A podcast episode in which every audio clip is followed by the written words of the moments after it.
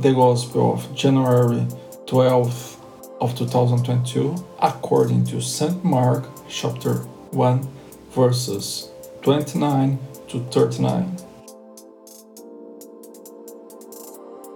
And soon after departing from the synagogue, they went into the house of Simon and Andrew with James and John. But the mother in law of Simon lay ill with a fever, and at once they told him about her. And drawing near to her, he raised her up, taking her by.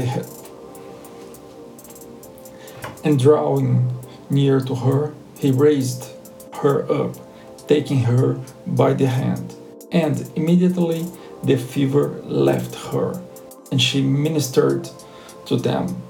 Then, when evening arrived, after the sun had set, they brought to him all who had maladies and those who had demons. And the entire city was gathered together at the door. And he healed many who were troubled with various illness.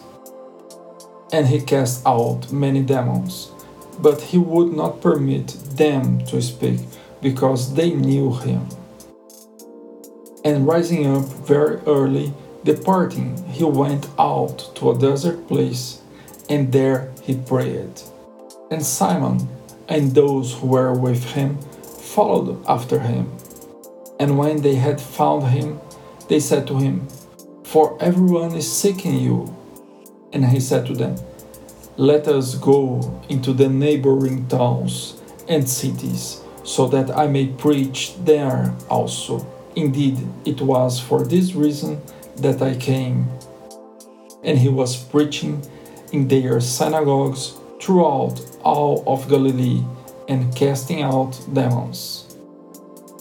The Holy Gospel.